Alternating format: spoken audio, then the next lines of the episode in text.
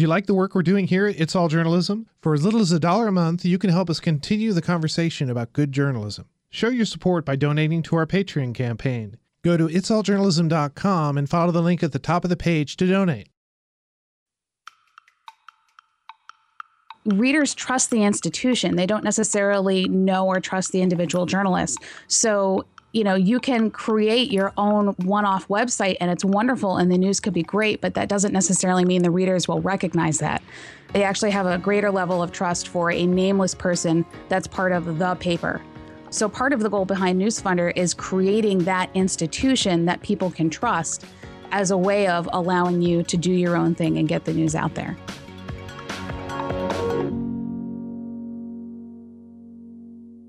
Welcome to It's All Journalism. My name is Michael O'Connell, here with another podcast about digital media and the people who make it great. Today I'm talking to Michelle Carter Verna via Skype. Uh, she's going to be launching Newsfundr, a crowdfunded local news platform that allows journalists to be paid directly by their readers. Welcome, Michelle. Thank you so much for having me. So tell me, first of all, tell me about Newsfundr. How'd you come up with this idea? Newsfundr, I, I came up with the idea. I had been working in journalism for quite a while, and I knew the industry was broken. And then I made the leap to PR, and I found out just how bad it really was. And uh, so I was trying to come up with a solution for for how to fix the local journalism problem with you know people reprinting press releases as though they are news and aggregating without fact checking. You know, I mulled over it for a long time, and Newsfundr ended up being the result. So tell me how now Newsfundr works. So, the way that Newsfundr works is it allows readers to subscribe directly to journalists. So, instead of subscribing to a news organization where there's advertisers and editors that are controlling the output, you get to subscribe directly to journalists and only the journalists you trust. Okay. And then, as a journalist, you have the freedom to report the news as you see it. You define what your beat is and what stories you write about. As long as you have uh, subscribers that are supporting you, you're good to go. Okay, so in that sort of scenario, is Newsfundr coordinating it? Is it just providing a platform for journalists to sort of peddle their wares, as it were, or how does that work? So it's a bit of a team of activity. We provide the platform and we provide marketing of the platform as a whole to say, hey, people, we've got journalists all over the place. You know, come here and find them. But there's also uh, some onus on the journalists themselves to let their local community know you know who they are and that they're there. Okay, so what, what ideally what type of stories are you, are you think would work well in the in this type of model? Really, I think that there is there's not a community on the planet that doesn't have news and doesn't need that news reported. So, you know, ideally in my heart of hearts, I would love for Newsfundr to solve the local news problem. But realistically, knowing that we're internet based and knowing that we are not taking any control over what the journalists write, you know, my expectation is that it's going to be far more than just local news. That people are going to be writing about industries, about special interests. You know, the sky is the limit. So, how does the funding aspect of it work? Uh, are you securing money, or you know, you said that before that you, you're providing a platform for the journalists is it that they're they're each for each project they're going to be pretty much you know sort of selling that selling whatever the project is? Or is it sort of Newsfundr is a place that's that's collecting revenue that it's sort of divvying up to the different reporters? Basically the way that it works is that a journalist can get paid in two ways. Readers get either weekly or daily subscriptions depending on on how they want to consume their news. So for the daily subscriptions they're going to expect a story uh, fresh to their inbox every morning for the weekly subscriptions, those are actually the crowd-funded stories. So if you have an investigation that is going to take you longer to produce, that's going to cost money, those are the stories that you can crowdfund, and um, you know you can get paid for the the extra time and effort on that end. The journalist gets paid for their subscribers once a month, and they get paid for their crowd-funded stories um, upon publication. So, how involved? Uh, you kind of mentioned this. How involved do you want the reporters to be in in the actual funding aspect of it? Well, I mean, I think it's up to the the journalists to help build an audience around the kind of work that they're doing. You know, they can promote their their crowdfunding campaigns as little or as much as they want. We actually have come up with a, a marketing plan and a training program for that marketing plan to help journalists market themselves and promote themselves with, you know, working it into the schedule in the least amount of work possible.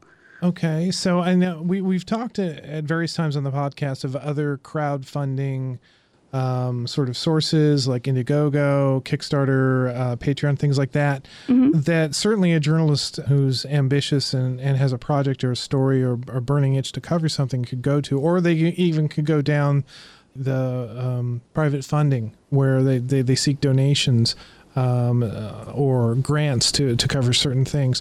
Is this is this sort of filling a niche? Do you think? Uh, do you think there's a, a big enough um, I don't know market for this that's separate from those other platforms?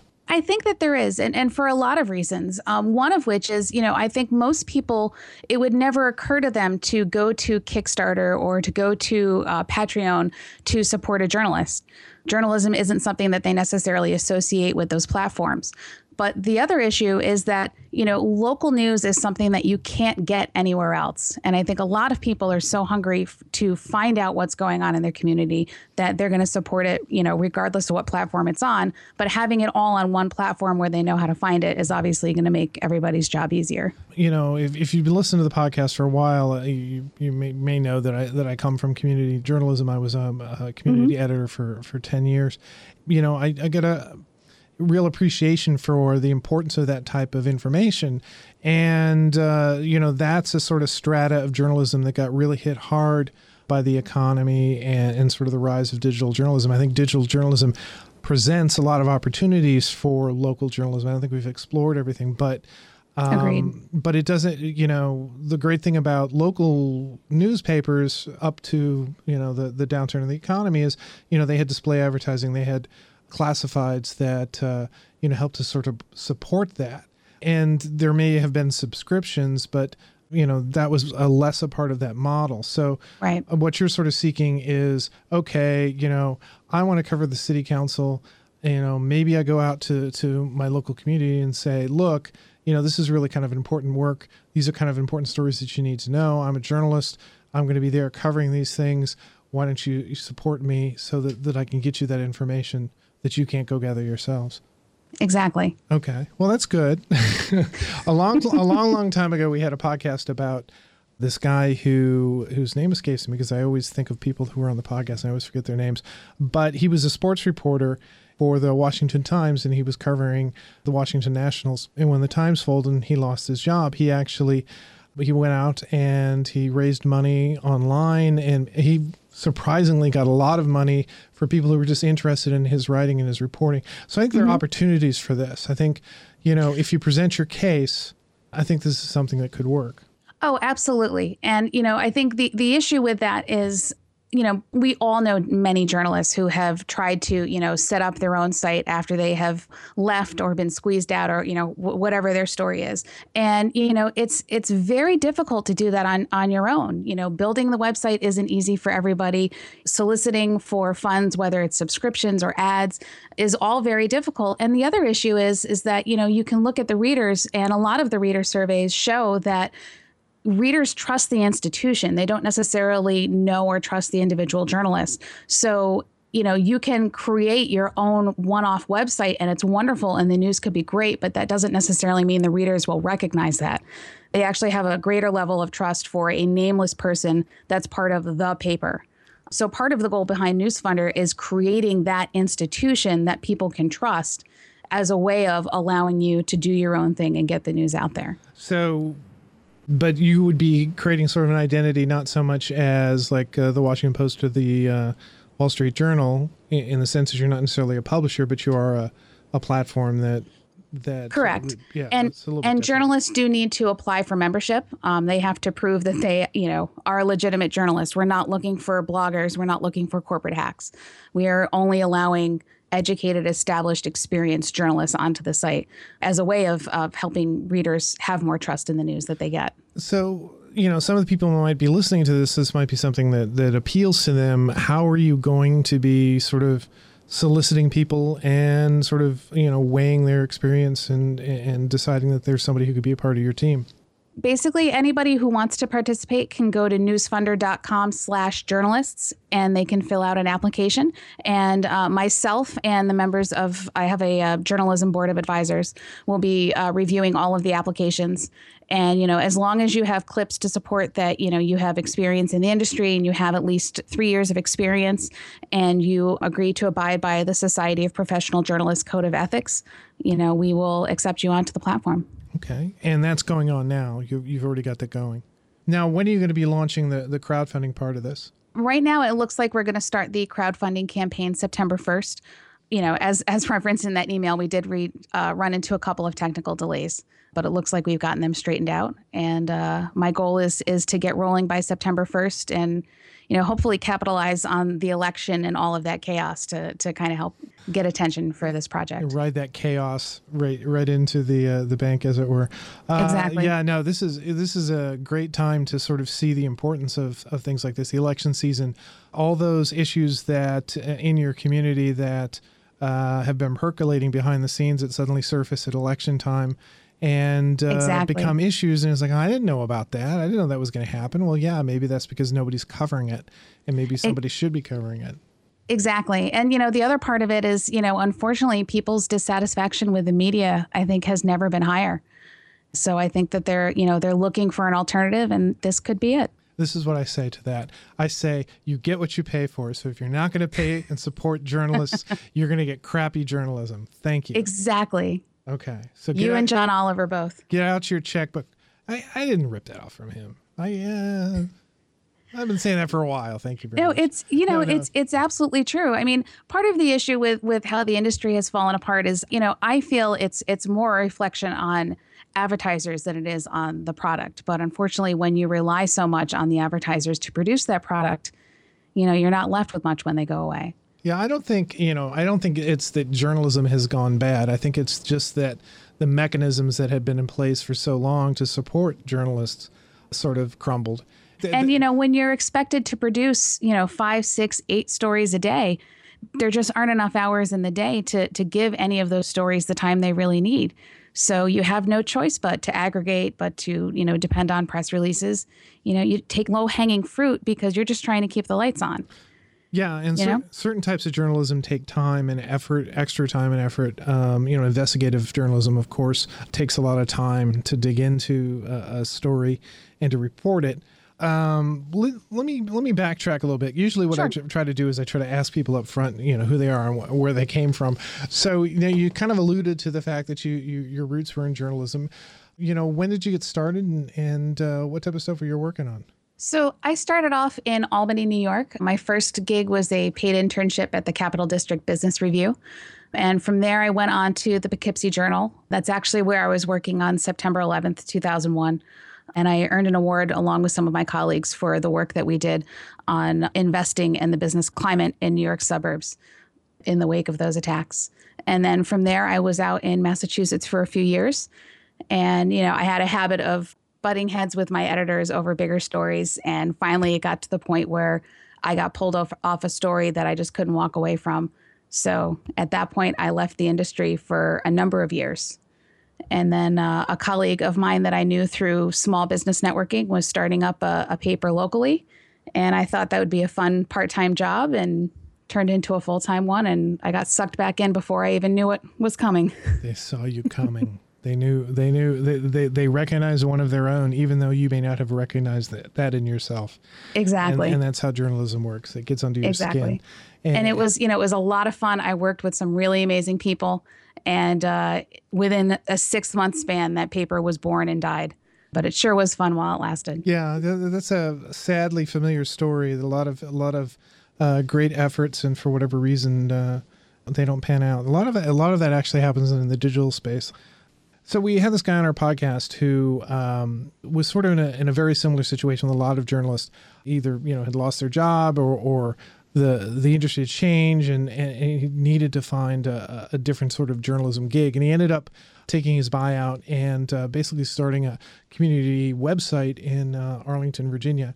And mm-hmm. uh, you know, I, I, think that's those are the kind of efforts that are that I think are really kind of hopeful for this type of journalism, where people see a need, a gap in, in the coverage, and then target a particular community and, and then sort of grow from there. And so I think there are opportunities. And you know, it's, it's good to hear like a, a funding a proposal like this that, that you guys are putting together.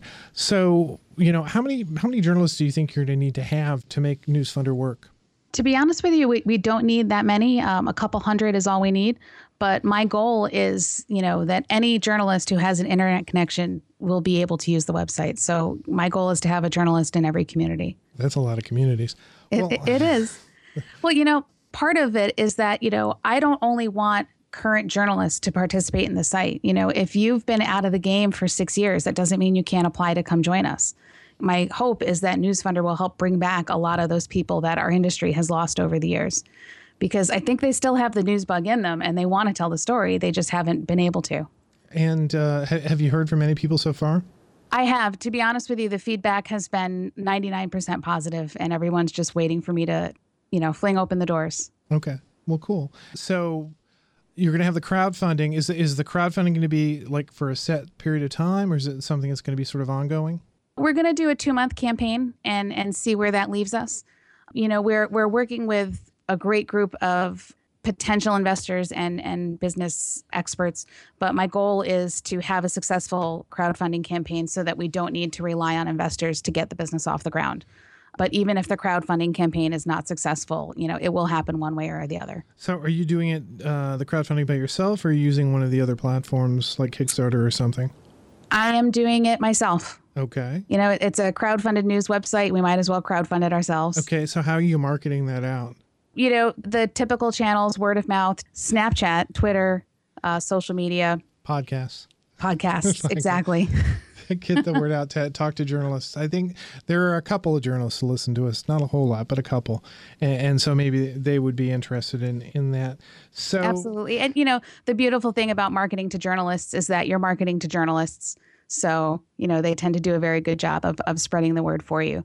But my goal is to attract the journalists first, and I think the readers will follow. Cool. So once, you know, and, and we, we talked a little bit about this, but, but, you know, once, you know, a journalist becomes part of Newsfundr and, you know, hopefully that your, your, ca- your campaign will be successful. You know, once a, once a journalist is in that mix, are they going to be like you know they're going to be determining their own beats they're going to be writing their own stories they're going to be uh, posting and and filing stuff? Correct. They are 100% responsible for what they choose to write about and what they want their beat to be are you providing them a platform for where their their stuff is going to appear or is it more just you're going to fund where whatever they create wherever they create it we do provide the platform for it to be appear as well um, the goal is for them to be publishing all of their stories on the site and also um, to include supporting information along with their stories. So, you know, if I write a story and I quote from a court filing or, you know, the, the planning board's rule book, I can embed that entire document along with the story. You know, same thing with including things like unedited interviews.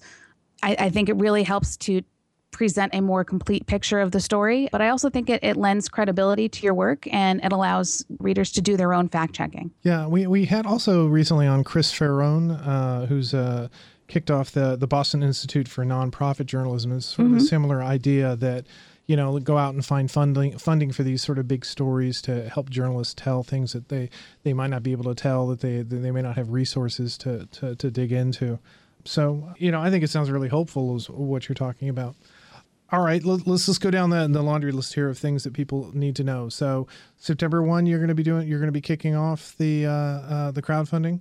That's correct. And We're going to be opening our doors to journalists to um, start publishing probably by August 22nd, maybe a little earlier if we're lucky. Okay. Well, so you're going to be publishing even before uh, you you start the crowdfunding. Yes. Cool. So, do you have startup money?